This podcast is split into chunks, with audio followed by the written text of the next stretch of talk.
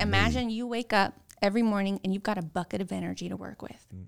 I wake up on that same day and I've got a cereal bowl of energy. Yeah. And because I've got mental health issues, it's got a, a crack in it. I have a running tally in my head, almost like a ledger um, of my energy resources. And so every single thing I do, I am calculating how much does this cost me. In my unhealthy space, it will literally be okay, I have to go to the grocery store. I'm not going to look people in the eye when I see them because it costs too much energy to look someone in the eye. And mm. I don't have, even though it costs pennies of energy, I, I am, You- you're- I'm yeah. energy poor. I had a toddler in my house. I kept telling my husband of like, man, if we were back in like childless, I would have crushed the pandemic.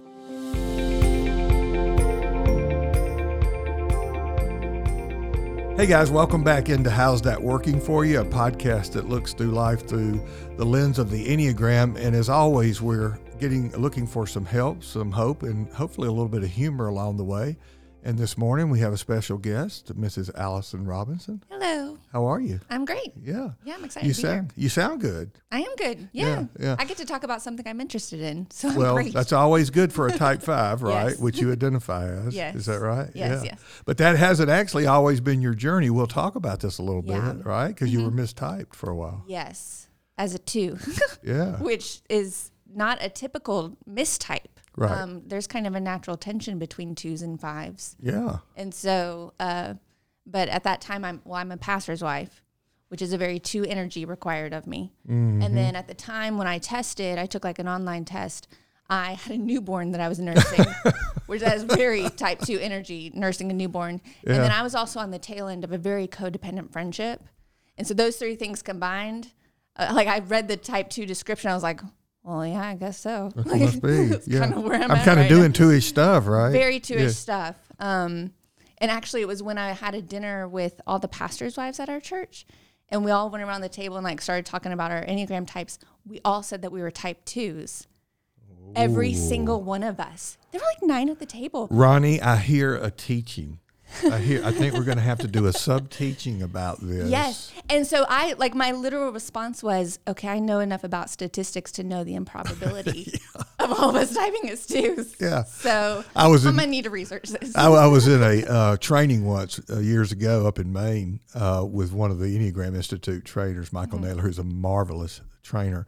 And uh, there was a person in the cohort over the few days that uh, was a type eight.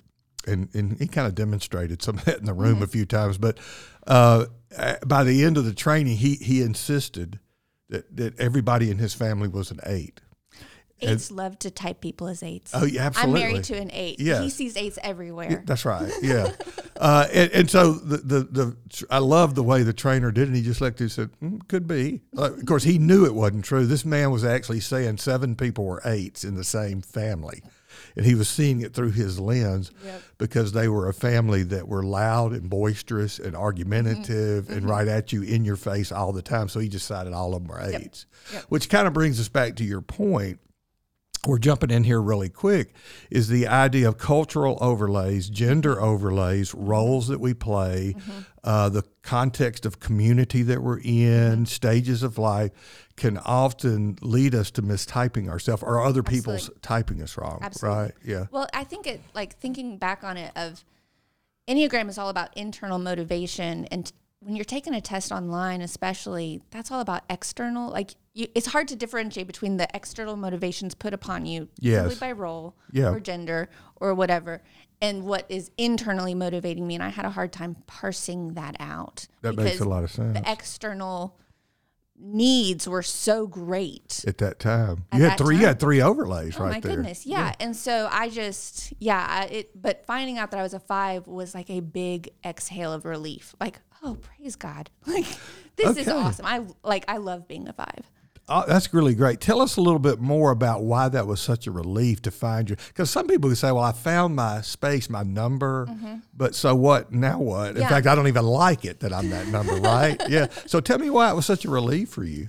Man, I that two energy that was required of me in my role as a pastor's wife and and as a mom, I I had postpartum depression for about a year after giving birth to my daughter, and um that that requirement to meet all these needs, I just really resented it, really resented it, and so to find out that I was a five.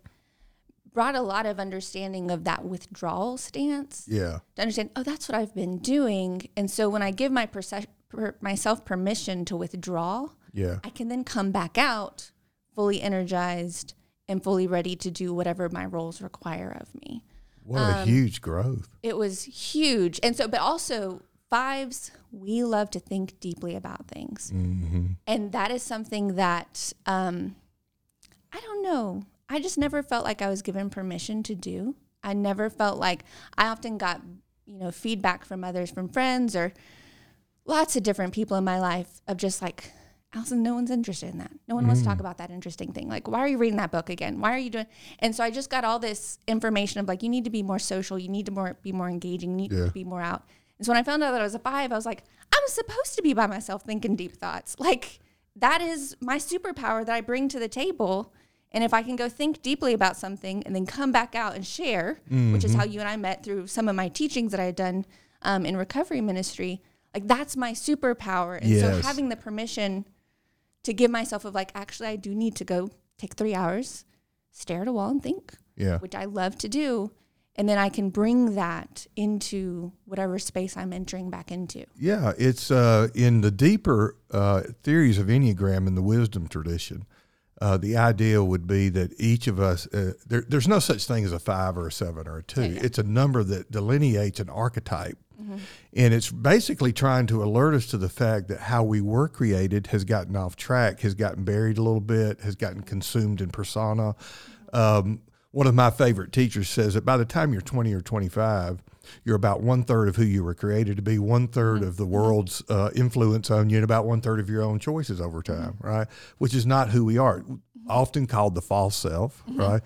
And so, one of the deeper teachings of Enneagram is the concept of the holy idea, in which it talks about that when the divine created us, it wasn't that he created us like we appear in the world at 20 or 25, right? There, there was a creation that had a special gifting for us that we were going to bless the world with. Mm-hmm. Does that make sense? Oh, yeah. And, and for those that are listening that don't have a particular faith or maybe do have a particular faith, you can look at a lot of sacred writings and they talk about this, especially in Christianity, even the idea of spiritual gifting, mm-hmm. right? Why would mm-hmm. the divine say, well, you now, now a few of you in this generation need to be really gifted in this and a few really gifted? Doesn't mean we don't have access to all the giftings. But there seems to be a design that says, no, you need that superpower. Your your community is going to need that. The Yeah. world's going to need that superpower, right? Yeah. So for you to relax into the idea, no, God created me mm-hmm. not not to be a withdrawer, Yeah. Yeah. but He did create me with a type of mind mm-hmm. that really wants to go deep. Mm-hmm. Really, as Einstein said, anybody can uh, anybody can know. I need to understand. yes. Does that Yes. hit you? Oh yeah. Oh yeah. Um yeah, I think of just the image that comes to mind when I have thought about this quality in myself of like I get this picture of a rock submerging into water of just just going all the way down to the bottom of, of the lake of just submerging into thoughts submerging into my mind. Um, it's just a, something that i love to do. It's something i'm very comfortable with. I've always had a pretty rich inner world.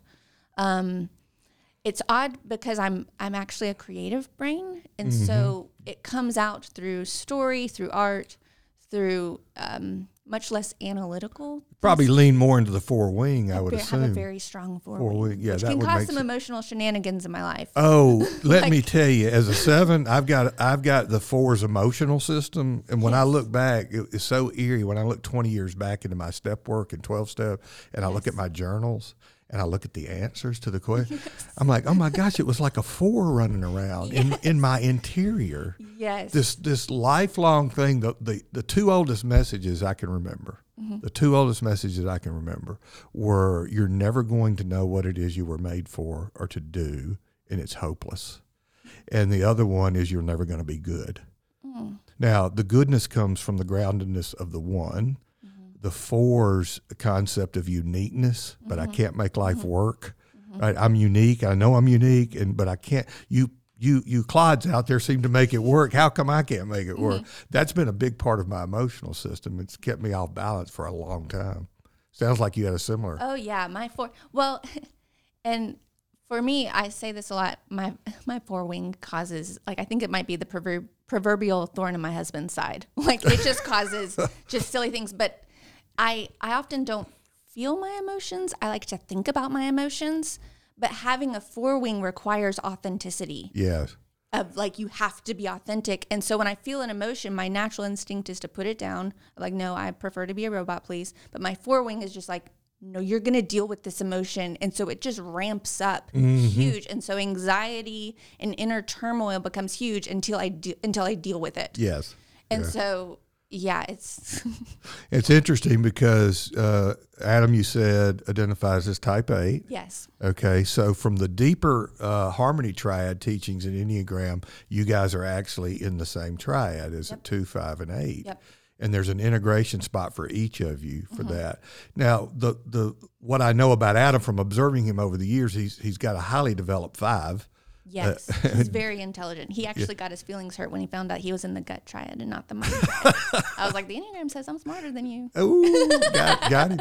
But he, he he and when eights are balanced, then they're pulling from the two's compassionate energy and they're mm-hmm. pulling from the five's head mental energy, mm-hmm. and then it grounds into the eight's leadership and challenging, and they can and it just increases their power, but it makes it holy. Does that make sense? Absolutely. And there's a very, I think people don't realize this about eights that when they're really healthy and they're really doing their best work, they are so nurturing. Yes. They go to that two space, but they bring their strength as an eight and the mind of a five Yep.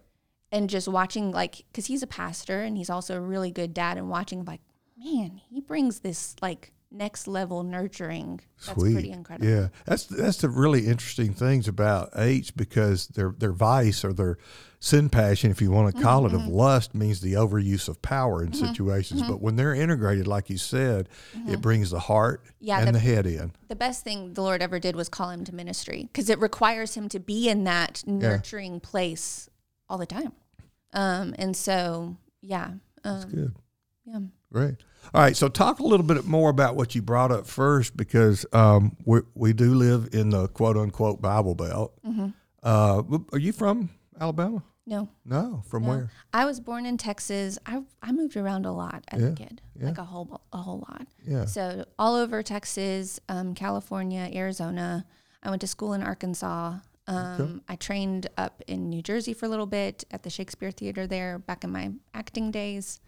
So I've kind of been all over. All over the place. Yeah, Okay. but my like, I moved to Birmingham in my I think when I was twenty two, okay. and so I've been here ever since. Been here a while, so you, you at least have some sense of the culture in terms Oh, of. yes. Okay, so we're in the the Bible Belt, Mm-hmm. okay, and so we're and we're Southern Bible Belt, Mm-hmm. right, and so in the South, still there's expectations of what Southern women are like. And especially Southern women who are Christian, and especially Southern women who are Christian and are pastors' wives. So, talk a little bit about where that may have caused some conflict along the way. Um, yeah, you just I think we all think in pictures. Um, we all think in just kind of archetypes, and I think people have ideas about what a pastor's wife is. But a pastor's wife, we're kind of like this mysterious, weird, squishy ground. We don't work for the church, but they kind of Expect, you Expect us to to do a lot of work. church. Yeah. Um, and everything that happens at the church directly affects our life in a very personal, deep way every single day. Um, even though I'm not on staff, I don't get paid for by the church. Um, and so there's our church has always been very unique in that they have never put specific expectations on me. But even still, there's just kind of this general idea of what a pastor's wife ought to be, and I just don't fulfill that idea at all. Yep. Um, I am, I am not very social. Probably don't like a lot of small talk, do you? Do not like small talk. I'm not a big hugger. I'm not a big like social butterfly. And I have a husband who's very social, who can work Yeah. a room. Yeah. He's very charming. Got the dynamic. outward energy of an eight that's pushing smokes, yeah. outward. Yeah. Yeah, and I would much rather sit in the corner by myself with a book. Yep. Yeah. Um, and so yeah, for our early days, like I literally would force myself to sit next to him on the front row because I thought that's what I'm supposed to be doing. And people would talk about how they just loved that picture of us on the front row and doing ministry together. And finally, a point came where I was like, I'm not doing this. I'm so I sit on the back row Yeah. and it's a much better place for me. Um, but yeah, there were just, and there's just little comments that people make of what they like about you and what they, you know, asking questions and stuff where you just start to get a picture of what you ought to be. Right. They've got a paradigm. They've got a lens. And they don't mean it. No, they really yeah, don't mean right. it. And the second that they saw it, they would immediately go, "Oh no, no, no, no, we don't mean that." And so it took a while for me to feel like I had the personal freedom to just be fully myself. Talking about that false self of, and I think I talked about that. Did I teach on that? Mm-hmm. The ministry, the recovery ministry. I yeah. think when we talked about anger. Um, yes. Yeah. Um, Because often anger is coming from an internal source where we don't feel we can be who we're supposed to be, right? Exactly. It may be triggered by an external Yeah, yeah. source, but it's really an internal. yeah, anger is always associated with another hidden emotion. Yeah, Um, yeah. yeah. And so I just I had a lot of anger, I had a lot of resentment, and once I started working through that and giving my, myself space to just be more like myself, um, the church responded great. They Wow. responded really great. They've all been incredibly gracious. Um, I was sitting with a pastor's wife last week. Um, she's another pastor's wife at a different church in town, and she was just like, "How do you handle, you know, the complaints that your husband gets about you?" I was like, "Oh my goodness, I, don't, I hope he doesn't get any of those." I didn't know there were complaints I was like, uh, "He's shielding from me from them. If he gets them, um, I imagine he would probably push back, knowing him. knowing him, he yeah. would especially with the justice issues of he, an he would take that productive stance of, of just push back. Yeah. Um, but it broke my heart for her of just like realizing she gets that. Like she's have people feel like they can say things about a pastor's wife of of thinking that they're failing somehow in the role of like how can you fail in the role of a pastor's wife? yeah, Like, nobody even drew the role up for you, exactly. Except yeah. we did, right? We got these paradigms. We do. right? And so, yeah, but also like one thing as a mom, we have very specific ideas of what a good mom looks like. I remember in those early weeks of nursing my daughter, you know, you're up at 3 a.m. nursing, and I had a friend who I'm pretty sure is an Enneagram 2 who was in the same boat with me. We had a child at the very close to age. Mm. And so it was like 3 a.m. She knew I was up with this baby. And so she texted me, she's like, Isn't this amazing? and I was like, that two energy, yeah. and I just burst into tears because I was like, Lord, this is terrible. I hate this. like, this is not amazing. Like, this, this is so difficult for Yeah. me. And really feeling a lot of shame of like, am I, Right. am I a frigid mom? Am I an unfeeling mom? And giving myself the, as I learned about my Enneagram type later, like, no, I'm very affectionate, but I am a specific flavor of mom, and that's Yeah. okay. Yeah, that's good. That's great yeah. insight. I wish every new mom could know, in a sense, not just know their type, but actually see what's getting in the way Mm-hmm. Yeah. in all those different centers, Yeah. heart, gut, and mind. What is what's what is my context? What's my culture? What have people told me? What have I thought my, about myself? And then when you go into motherhood like that, experiencing like like your Yeah. friend that's maybe a t- oh, isn't this wonderful? the heart connection is Oh, I've got somebody to connect Having to. a newborn for her was Yeah. just magical in a way that I was, I just couldn't relate to. Right. And as you said, that can easily create some sense of guilt or shame Oh in, yeah, a, in a new mom. Yeah. absolutely. Um, and so finding out my type of realizing I bring certain strengths to the table, um, has made me more excited about being a mom. Of like, okay, this is what I bring to the table. This is how my daughter's going to benefit from my personality type, Yeah. and that might be different from her friends whose moms Yeah. have a different personality type. Yeah. So, but it, but it sounds like you've also uh, because of the deep work you've been been doing, you're you're actually seeing some integration into the heart at at two, yeah, right, and into the gut Yeah. at eight, right, which is rounding you out, hmm a little bit more flow to it. Does, that, does that make sense? Absolutely. Yeah, I've definitely um that integrating to the two has been I mean it's it's a challenge fully Yeah. integrating um in that triangle that you see within the Enneagram. Um, because like I said I think I said it a minute ago, there's kind of a natural tension between five and twos, I think. Mm-hmm. Um, not like an animosity or an opposition, but just But there's a withdrawing energy and a connecting energy. Yes. Yeah. And so um, when I find that tension within myself, um, to lean into it, and if I can get past that uncomfortability, I can find pretty amazing things. And so I found that, you know, in my work when I was a therapist, um, I find that mostly through teaching and then lately through writing. I've been writing a lot. Well, tell us about what are you Um, writing?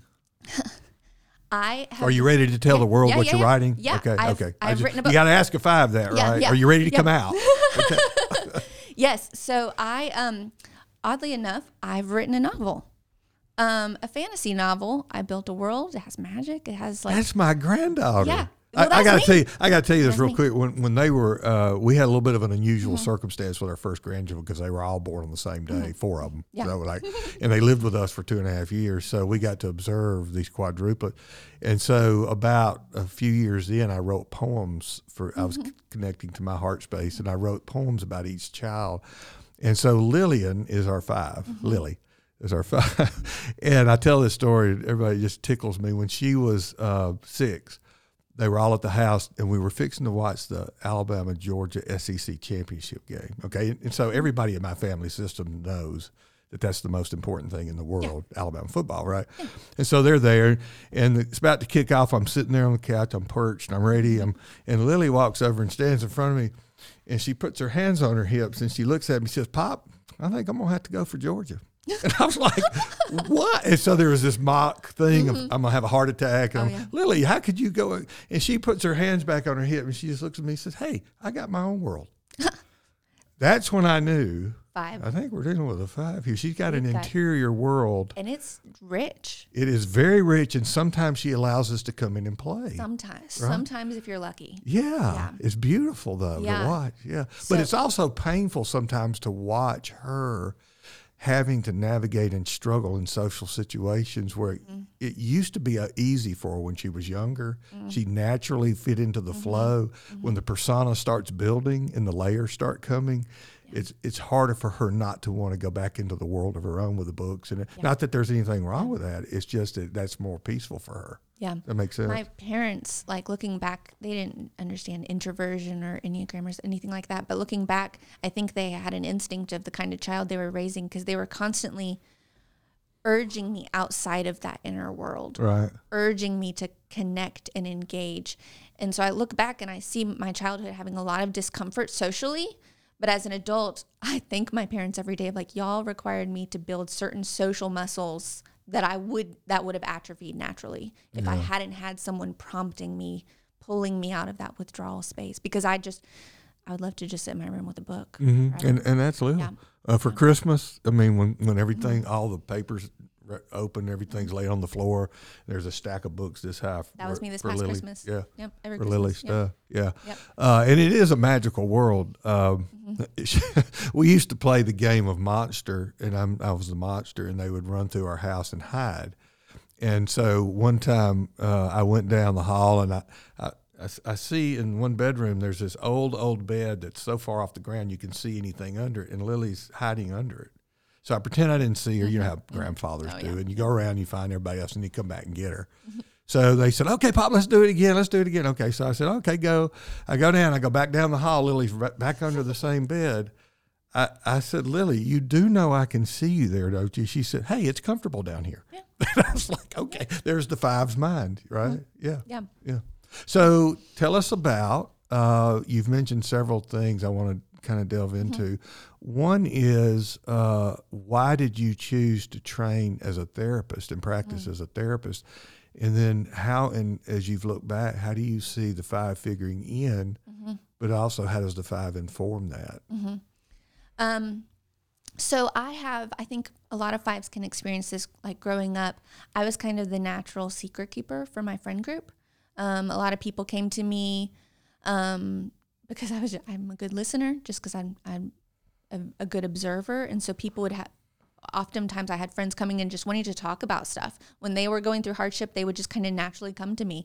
I didn't really ever seek that out, and so it was just kind of always a phenomenon that I was like, okay, like I don't know why you're coming to me, but sure, let's talk. Yeah. Um, and I, And I um, suspect I, I, don't want to draw too fine of a line on Mm-hmm. this, a straight, straight line, but my guess would be that that wing four, which allows people to sit a little bit more in darkness or slowness. I was very comfortable going to darker places with people. Yeah, we've Um, had several fours on here. Ronnie, you remember uh, Lauren Taylor, who's a therapist, Mm-hmm. counselor I counsel with, and she talked about it at an early age. She she, did, she didn't wasn't attracted to the sunny side of the street, Yeah, yeah. and so her friends would naturally, and she, she could come into a room as an empath and Yeah. tell who was, and she Mm-hmm. was doing it through the heart. You probably are doing it more through the mental process. Very much through and through observing. Um, I once had a professor say, he's like, you're all eyes. You're just like watching everything and taking it all in. But um, so that was kind of a natural thing that was happening in all my friend groups.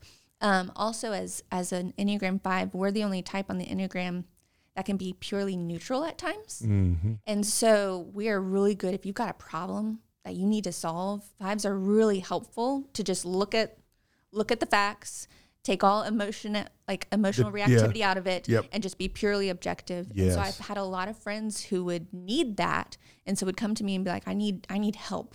With this problem, I need to make a decision. I need to, and so I was able to do that for them. I'm like, all right, well, I see this person's side, I see your side, I see, and so, um, so that was naturally happening. Um, and so when I came to approach getting my master's degree in counseling, I had come out of the theater world. I had been an actress all throughout high school and college, and a little bit outside of college. Okay, we got to come back to that in a minute because see that seems like the the counterintuitive, and I want you to talk. But go back to the therapy. directors who were constantly confused by my existence in their theater of like, how did you Well, get here? Yeah, why are you here, and why can't we get anything out of you? Yeah. and so um but so I, I knew that I wanted to do something away from the arts. Um, uh, and I just, going back to the, those external expectations, I don't know. I just, there was a lot of external motivation for becoming a counselor. Um, and so, but doing my master's work, I love to learn about something. And I loved being in theater. You're constantly thinking about, as an actor, inner motivation, story arc.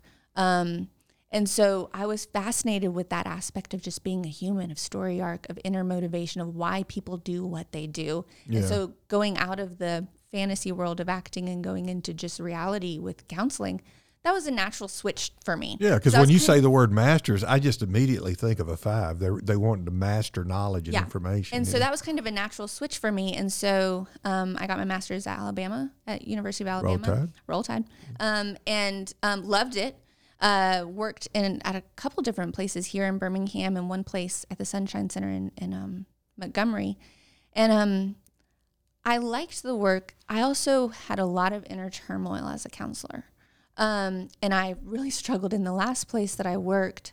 I remember talking to one of my um, supervisors and and just feeling I always felt like I didn't have enough information as a therapist. I just didn't have enough information. I didn't have enough skill. I didn't have enough pro, um, accolades. I just I never felt like I have enough. Competency is a big issue for mental types. Huge for me, even as a seven from a different angle. Yes. For sixes, but for fives, competency is huge. Yes. And so I really struggled with that. Even though my clients were connecting, they were happy in therapy. Like I was, but for, for whatever reason, I was struggling. But at the same time, I was a pastor's wife.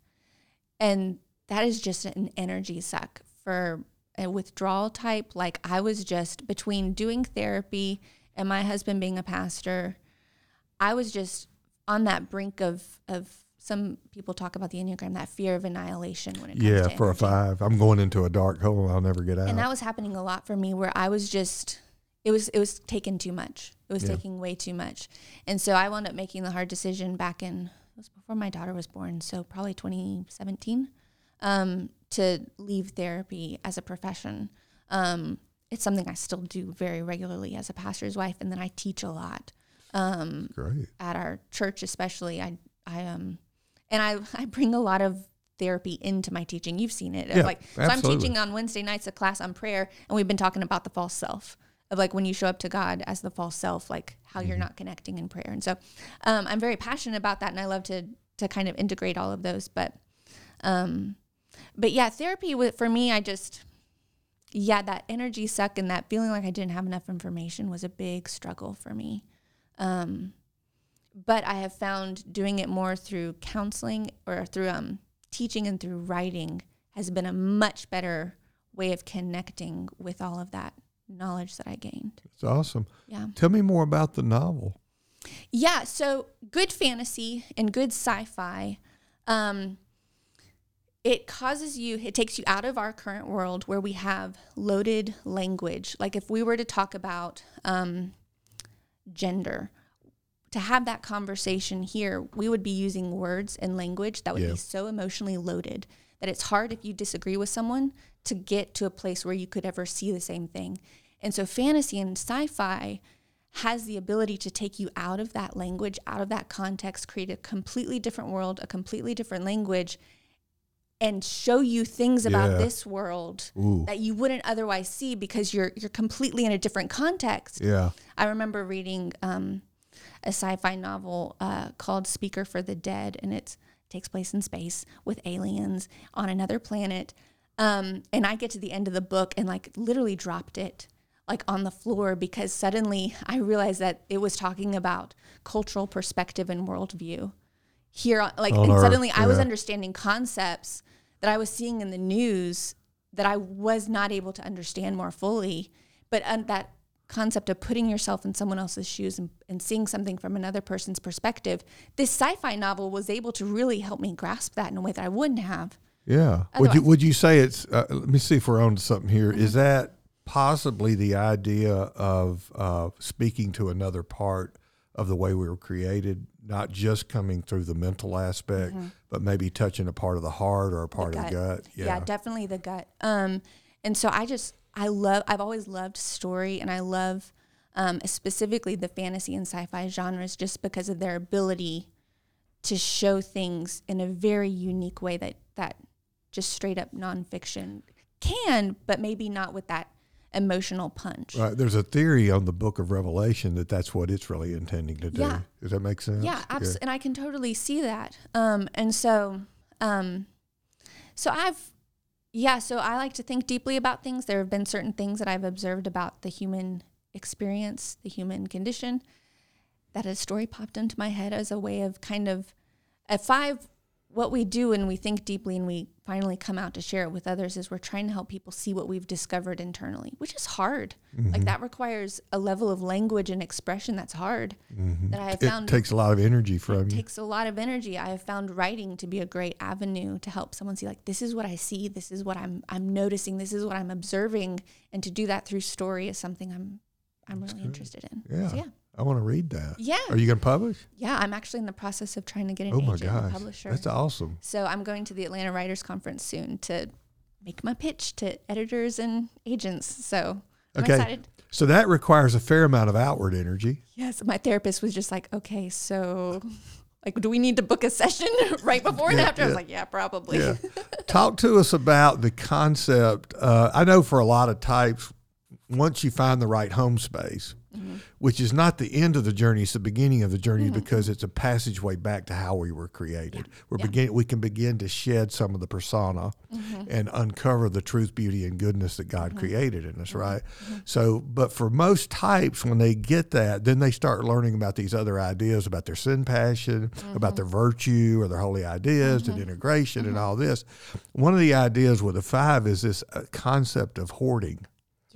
Tell us about that because most fives I know, and I know a fair amount of them, uh, either as clients, uh, I've sponsored a 5 in recovery, or I've just got friends and loved ones, as I said, my granddaughter. But this whole concept, when sometimes when a type gets hit with their their word, that thing about gluttony for the seven or pride for the two, and they're like, we kind of want to, we either go, boy, that's me, or no, I reject It that. It was absolutely me when I heard it. When Okay. I heard the word avarice, I was like, oh, snap, that's me. Yeah. But it's interesting because most fives I know honestly would probably give you the shirt off their back. Oh, it's it's not not that. material. That's right. not what are they? material What are you guys hoarding? Energy. Yeah, and self. Energy. Yep. So uh, time and space. Yep. Time and space. Mm-hmm. That's all we want. Time and space. My husband will be like, okay, so birthday's coming up. What do you want for your birthday? I'm like, other than three days by myself, uh, Everybody clear out. Yeah, yeah, yeah. um, It's it's like with fives. It's kind of like, look, I'll show up if you tell me how long I got to be there and what you demand of me, and can I get away? I was Right? explaining it to my husband, who is does not have this struggle. Um, no. And so I was like, okay, he is an Enneagram 8 with a seven wing. I was Oh, like, me. imagine you wake up every morning and you've got a bucket of energy to work with. Mm. I wake up on that same day and I've got a cereal bowl of energy. Yep. And because I've got mental health issues, it's got a, a crack in it. Yep. Yep. And so it's constantly leaking. Uh, And so I have a running tally in my head, almost like a ledger um, of my energy resources. And so every single thing I do, I am calculating how much does this cost me. yes. And so when, in my unhealthy space, it will literally be okay, I have to go to the grocery store. I'm not going to look people in the eye when I see them because it costs too much energy to look someone in the eye, and I don't have. Even though it costs pennies of energy, I I am You- you're- I'm yeah. energy poor. Yeah. I'm always energy poor, and so I'm constantly pinching pennies, trying to see That's how a can I great description of the inner so- world.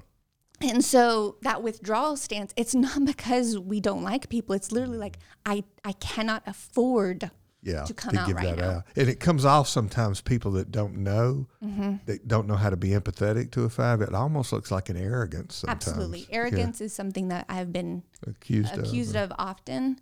Um, withholding is something that I know I am, and um, I feel it often, especially as a pastor's wife, of like, yes, I know I'm being withholding, and there are times where I have to really lean out and be like, okay, I need to be more generous. I need to be more loving here, and then there are times like, no, I am going to be withholding for the sake of this thing that I have later this day, Yeah. for the sake of the, for the sake of my daughter who I need to engage with. I cannot afford here because I need to engage with my daughter here. And so I'm constantly doing a calculus of of energy. That's great. Yeah. Because uh, Adam is an eight seven. I'm a seven with a big eight. So it's like we think there's no end to energy. Oh In fact, the more we do, the more energy Y'all are we like get. Scrooge McDuck, just like swimming in energy, Oh, right? it's- yeah. The, well, the more we do, the more energy we get. What's wrong with you people? Why can't y'all y'all keep are up? so Yeah. wealthy. And so Yeah. yeah, and for me I'm just like I'm pinching pennies. Like Yeah, and like like we'll I'll, I'll be going all day, five different things, a lot of energy doing this. Yeah. Mm-hmm. Carrie's Carrie's doing this, doing a lot of that, and I'll get home and I'm like, "What's next? Can we go out?" She's, "Oh my God, I just have to sit down." Yeah. you just go, Yes. just go. Yeah, absolutely. And what that begins to do, and this is not rocket sciences, but there's sense in relationships, especially marriages, right? Mm-hmm. Where until we begin to get wise about each other, the conflicts just we just keep having the same arguments over and over and over again. And the Enneagram has been so helpful because he now understands that. So he's constantly like, What do you need? What can I take off of your plate? I, he asks me that almost every morning. What can I take off of your plate? yeah. Um, Which is which again, if you think about it, for him as an eight, is actually pretty integrated because it's taking the two's compassion into mm-hmm. bringing mm-hmm. that in mm-hmm. with the wisdom of thinking and observing. I know my wife. I know this about her. How can I use my energy Yeah. to be compassionate to her? absolutely. Yeah, Absolutely. beautiful. Yeah. And so, but on the same token, his thing is connection, that that lust, that need for connection, that need for more. And Mm-hmm. so I have to often think of like that when we talk about sacrifice in marriage, There like you go. listen, I might be down in energy, but this sacrifice is needed for the sake of loving my husband and connecting with him. Yep. And so that's a constant thing I'm having to bring to the table. And so um, it's definitely something I need to get better at for sure. Well, you know, at least it, we become aware Yes. of where we need to pay our attention, right? Mm-hmm. Be, the idea of being intentional about where I put my attention or paying attention to where my intention is at Mm-hmm. Yeah. least, right? Yeah. But the other part I think you mentioned earlier, and I'd like to go back to, is this whole idea of non judgmental. When you find type, there's a, there can be a relief for us, right? But even that's just the beginning.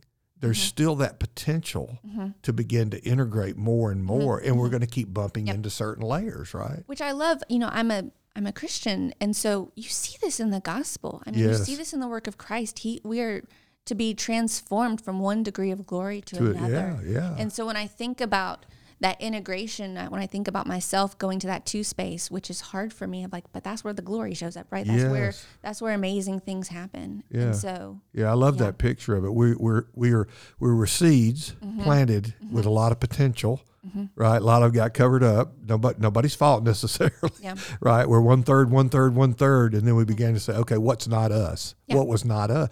In the Johari window, which you're probably familiar Mm-hmm. with in terms of sociology and psychology, the idea that there's a shadow box over Mm-hmm. here that contains a lot of truth, beauty, and goodness, but also has a lot of not us in it, Mm-hmm. and we're not aware yet. How do we how do we begin to unearth the shadow material?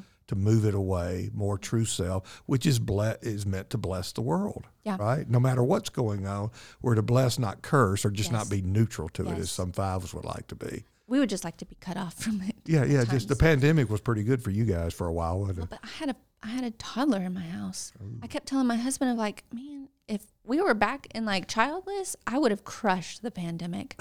I would have done I would have learned so many skills. I would have done so many puzzles. Yeah. I would have been like, man, Yeah, you could have crushed it. I love that. I could have crushed the pandemic. Yeah, Hey, but- Ronnie, I think we got a show title. Um, but yeah, having a daughter, and it was good. I mean, absolutely, like that would have been terrible, and I would have been really hurting now that we're all coming out of our caves. I would have been like, wait, you I have to come Uh-huh. out. Whereas my daughter has been a blessing in that it it requ- she requires me to go to that two space so much, which is good for me. It's good for her. It's good for the world. It's good for me. Even though, yeah, I would have. There are parts of me that I'm like, man, missed opportunity with that pandemic. Well, You've been really brave to talk, mention a couple of times the idea of, of uh, struggling with some level of mental illness or struggle with that. So, talk a little bit more about that because you, you said specifically, okay, there's postpartum for a year, Yes, which is tough enough by itself. Yeah. But then talk a little bit more about how you've recognized it before because um, finding things like that out about ourselves Mm-hmm. and then figuring out where, how do I treat that well is wisdom. So, talk about Yeah. that a little bit. So I've always struggled with anxiety. That's kind of been my thing. Um, I was in counseling. My mom put me in counseling. I think as a early teenage years when uh, panic attacks first showed up, um, and so that's kind of been something that I've often wrestled with. Um, as I've grown and I've unpacked things, I think a lot of those external expectations were a part of it. Okay. Um, uh, but I think it's also just I, I've learned that my gut health, my literal physical gut health, impacts that. So what I eat directly impacts my mental health. So y'all asked me earlier before we got started about my breakfast. The reason why I know what I ate for breakfast is because that's part of my mental health regimen. That's Of beautiful. I'm very strict about what I eat because it directly impacts and because I'm I'm constantly doing that calculation of energy, I can't afford to be, especially with a daughter and a husband who I love and this church that I love and the the work that I do and writing that I love. I'm like, I can't afford to eat whatever I want and suffer mental health wise. yeah. And so um There's a lot of wisdom in that. it, it and it's hard. It's hard and I resent it sometimes. Um, but it is the it is what it is. Um, but then also with mental health, um, I did a lot of work when we first got married. Um, my uh, therapist did a lot of work with me in the family systems work, which is what I've taught from a lot because that's the most of the work that I've done personally, um, which was really helpful. I think sometimes growing up, I didn't have any real trauma, no abuse. I had great parents. My parents are still married, but I think as kids, we we're kids. We we interpret things. We have meaning makers, but they're not very good at that not stuff. very good. And so I interpreted a lot of things as a kid that now as an adult, I'm like, oh well, that was uh, that was not very helpful for me. And and so Yeah. unpacking that has really helped my anxiety a lot. Um, Because But- all of us, uh, in theory, have some wounding, but it, we also have misperceived things as wounds. Things. And then they're just like facts of life of my parents. We moved a lot. Well, that is not a very great thing for any kid, but especially for an introverted five. Yeah, I was a bewildered child who had no idea what was going on. yeah, Until I was in high school and we actually landed somewhere, I just needed someone to tell me like I I was constantly changing bedrooms and schools. And so I was constantly like that need for information. I was always confused and that was a very scary thing as a kid. Um, and so that anxiety and that I'm like Right. I'm looking back going, well, of course I was anxious. I Yeah. had no idea what was going on. Um, and so yeah, but then recently, um, a couple years ago in 2020, as if the pandemic was not hard enough being in ministry, which for anyone listening, if you do go to a church and your pastor has made it through the pandemic, like go Yeah. give them a hug. definitely. I we don't know of any pastors that have not thought about quitting. Yeah, it's I've I've watched. Diff- I'm connected to enough local churches in different Mm-hmm. ways to see how difficult. We don't even have a clue of all the decisions that have to be made about this, even in a normal time. But with pandemic, and when you get into technology, what should we do? Should we shut down mass? What is protocol? Everyone's opinions, Yes. and they just they don't see beyond their opinions, and so holding that middle line and loving everybody has just been so challenging. And so we were in relationship with a lot of local pastors, and uh, they're just all taking turns talking one another into staying. I'm just like, no, just Yeah. hang on a little bit longer. yeah, Um, but we've all been tempted just because the pandemic was hard. But then we also, my husband and I in ministry, had a, a trauma, a, something happened. And so Mm-hmm. we've both been saddled with a PTSD diagnosis. We're in therapy for it. We're actually doing neurofeedback, which I've been super Yeah. interested in. cool. And so um, we've just started that, which I've been excited about. Um, Are y'all doing that together? yeah. Wow, that's cool. You got a five and an eight in the room. Yeah. All we need's a two now.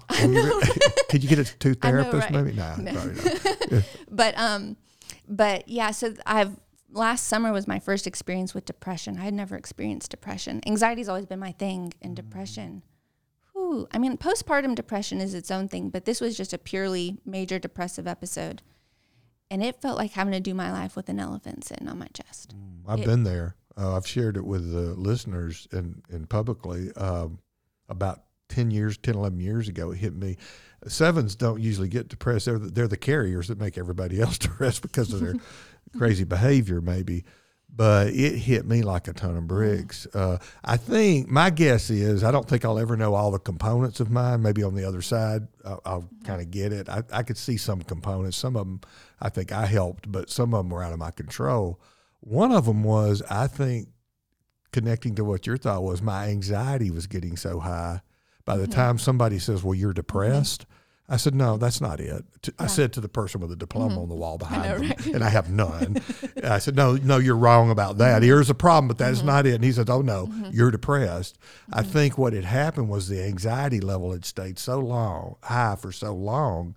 I think it brought me into a natural depression. Does that make sense? depression can be kind of um a natural counterbalance to anxiety of Mm-hmm. almost your brain's way of saying rest now Yeah, he said you're you're. I, the way I described it was like it's like my brain is cannibalizing itself. Yes, absolutely. And it for me it was I had been so anxious and had been we had gone we had been in a pretty unsafe emotional space for a long time, the PTSD feelings. And then so my brain literally was just like you're not moving anymore. You're just to Yep. And so I went to this comatose place where and thankfully between my husband, my parents, friends of uh, sharing with all of them like okay, I'm going through this seeing a therapist. I'm I'm I'm doing the work, but there are to be days where I need y'all to be on deck uh, Yeah. to take care of my child. And so because there would be days of like I literally cannot move. Uh, how brave is that? It I, there was no choice. Like if I was going to to function, I I needed that help, but also just having great people in my life who I can be that vulnerable. Mm-hmm. And and then pushing against the counterintuitive energy of the nine, not to go outward with your inwards to tell people Yeah. I need help. yes. Whereas, whereas for me, for so long with Mm-hmm. that seven mentality, I just would I doubled down. I just kept doubling down, more doing more stuff, doing more stuff, Mm-hmm. Yep. thinking more stuff, planning Yeah. more stuff, Yeah. and it and it just wore me out. Yeah. Uh, it's part of the problem of the mental types, the 5 Mm-hmm. six, and seven. Is by default we double down on our headspace when there's Yes. a problem. Yes. Which, as Einstein said, the same thinking that got you into this mess ain't going to get you out. Yes. Right. And so it was for me getting out of the depression was really going was getting into my physical body, a Yep. lot of exercise, Yep. which is hard for me. I just Yeah. Moving to the eight, moving to the to gut. the eight, yeah. to the ga- gut. Re-embodying. yeah, and then also um, writing was a huge part of it, of doing creative work. getting really it's Yeah. getting into the heart space the beauty space Yes. right Yes. yeah Tapping into that four wing of mine. yeah Um, yeah. So now, whenever I start to have kind of gloomy days and the depression starts to kind of rear its ugly head, my husband's always like, "Do you need to write something? please go write just a short Just story, a poem. away, I don't write. care. Just Yeah. go write, please." yeah reintegrate Re- go reintegrate Please. right? yeah so it sounds like y'all kind of developed a way to help each other reintegrate for lack of a better term Yeah, absolutely. beautiful all right so we got a few more minutes uh wanted to ask you something about the acting again because Yeah. is that did you get into that but was that one of those things maybe that as these parents that didn't know you were five but somehow were trying to get you out of yourself was that kind of how that started Mm-hmm. Absolutely. My was it- mom said, "Okay, you moved again, and you have these tendencies to just uh, be like a turtle in a shell, and you have to get out of your shell." And so she was like, "You have to join something bigger than yourself." Mm. She's like, "It can be sports, it can be music. I don't care. You have to join a thing, and it can't be like chess club where, where kids are there. Or you can just be- use your mind yeah, it has to be like a real thing. And so I had already done music, and there was always something about music that I just everyone else seemed to understand, but there was a something about it that I just didn't, didn't get. Sports was completely out of the question, and so it's just like I don't know. And so I literally had a list, and the only thing that I didn't cross out was theater. And I was like, okay. That's it. And so I was in middle school theater, a special place. And so um, one of our first assignment was um, go find a movie, get a monologue from it, and perform it. And so I was really obsessed with the Michelle Pfeiffer version of um, A Midsummer Night's Dream by Shakespeare, where she plays Titania. Uh, and so I went home, watched, got the VHS, watched it, memorized her little speech that she makes to Oberon, went and performed it. And as a five, if you have the time and the space to memorize something, practice it, and perform it, and you feel well equipped, mm-hmm. I felt very comfortable going into. Competency. Yeah. I, c- I can actually come out into the world and survive. Exactly. And so I got up on that stage and I did it. And I remember my teacher going, "You should you should do this in high school. You should stick with this." And so I did. I we moved again. I was in a new high school, and that's where we landed. I was in the same high school for four years, Yeah. and um, I was in theater, and it was this great place where I was always kind of bewildered socially, um, and didn't know how to take this inner world and make it external. And theater and acting was a way that I could take things internally and bring them out. I could go by myself and practice. I could memorize things. I could look in the mirror, and I could, I could learn to externalize. And so And you were not only uh, memorizing and knowing you were under you were going for the deeper understanding. understanding. And so in theater, you're constantly thinking of like, why is the character saying this? Why would they respond this way? What is their internal motivation? And so it just gave me a way of trying to think more deeply about being a person, which was always kind of um, fascinating and always felt like a mystery to me because I felt like I, there was something about being a person that everyone else seemed to understand that I didn't. Ooh, that's fourish. And so and so I really theater was a way for me to explore that. And so um I did I it was my math, uh, my degree in college. I was an actor. I went and apprenticed at the Shakespeare Theater of New Jersey for a while um, and did classical work there. And so it developed these expressive social muscles that fives might not naturally have. And it's a little safer. Yeah. Oh, yeah. Yeah. You Oh, can yeah. kind of control the energy Yeah. flow a little bit, can't you? Absolutely. I had a professor in college because I was taking a poetry class, and he knew I was being I was doing a performance. I was um, in the temp Shakespeare's The Tempest, and I played the very sprite Ariel, very expressive, very over the top character. And my professor afterwards was like, "You are stoic." And quiet in my class. I can't get you to say anything. And then you get on stage and you explode into sparkles. What happened? And I was like, well, it's a very expressive character. And so, like, that would make sense to that character I studied it, and that's how you do it. and I practiced it, and that's how I did it. And so, um, In Enneagram theory, that would be saying that you're actually reintegrating a part of you that got left behind somewhere. absolutely, Yeah. absolutely. And so, theater was a great way to develop that habit of of coming out. Taking your inside and putting it on the outside. yes, it was a great Yeah. practice Yeah. in that. Yeah, and I'm I'm I'm I've mastered this. I'm confident, Mm-hmm. competent, and confident. I can come back out into y'all's world. I can leave mine for a little bit. for a little bit, yeah, for a little bit. and then I'm going to disappear as soon as we're Go done. back again. I'm going to disappear. Sweet. Yeah. Yeah.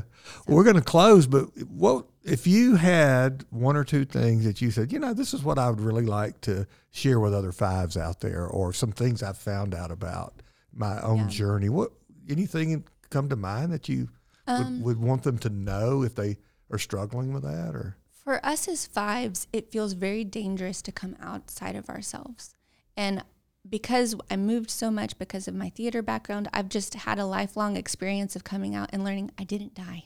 yes, I didn't go into that dark abyss that I they didn't. talked about. That annihilation didn't happen. Yeah. Um, and actually, that's where I found some of the most deep, meaningful Yeah. experiences and connections of my life. And so, just really encouraging all fives, like I know it's scary to come out of out of the cave, Yeah. but if you can, if you can find a safe person, That that was going to be a point. find a safe person. For me, it's often been a really healthy Enneagram 8. The Lord has put multiple of those. Um, they're really good at taking you by the hand and be like, come on, this is where we're going. Yeah. Um, and I'll protect you along yeah, the way. yeah, You'll be there safe. you go. Oh, that's good. Um, Yeah. and so I'm not uh, going to let anybody get to you. no one's going to get to you. No one's going to make fun of you. No one's, you're going to be safe. Which is actually, when you think about it, again, that's part of the created self in that gut space Mm-hmm. Yep. that that five's often left Yep. behind. Yeah, Absolutely. And so, in understanding afterwards, you immediately get to withdraw back into your head. Yeah, And so there's that constant stepping out and then coming back in and stepping out and coming back in. And so just encouraging people, you won't die. Like, Do you have a favorite five in the world, or one you're interested in, or somebody you know? I, I mean, sometimes we, we Um, Yeah. say this celebrity or Yeah. that one is a, is that, and we don't really. I'll know, give you a book character Okay. Sherlock Holmes. Ooh, man, mastermind. Yeah, but also there's this funny joke. But there is a dynamic about him, isn't there, in the original stuff about his inability to kind of do relationship? Oh yeah, he's terrible at relationships. Yeah. Uh, and he's only interested in what he's interested in. The Benedict Cumberbatch Yeah. version. there's this joke where like he's so smart about like poisons and all this investigative stuff, and he did not know that the Earth was not the center of the solar system, but that the sun was. He was like, there was no that was never pertinent to what I was interested in. And so for fives, we are very smart in what we're interested in, and then everything else doesn't exist to us. Like what we You, you see a lot about. of trees deeply, but forest escape you Yeah, sometimes. yeah, yeah, yeah. And so I remember that. Uh, but he also in that show he has this thing that he calls his mind palace, where he closes his eyes and he has this place where he goes and stores information. And I was like, I've got that. I'm Like, just, I'm just thinking about my granddaughter. That's her show.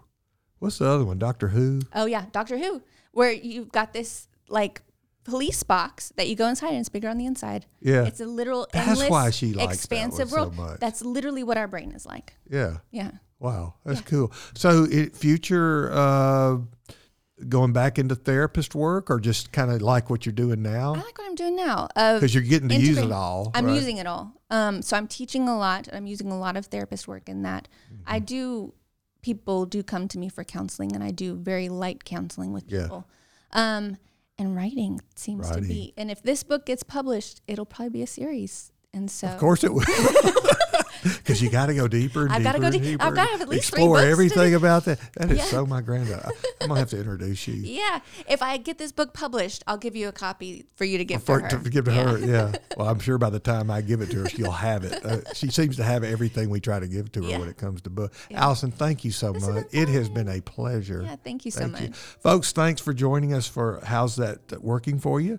Uh, we hope that uh, you'll draw some uh, wisdom from this conversation, but also I think you're hearing a little bit about compassion as well. And to me, that's the key for Enneagram work. Uh, if it's not developing passion for others and self as we're getting this knowledge, then it's probably not that helpful. But thanks again for joining us. See you next time.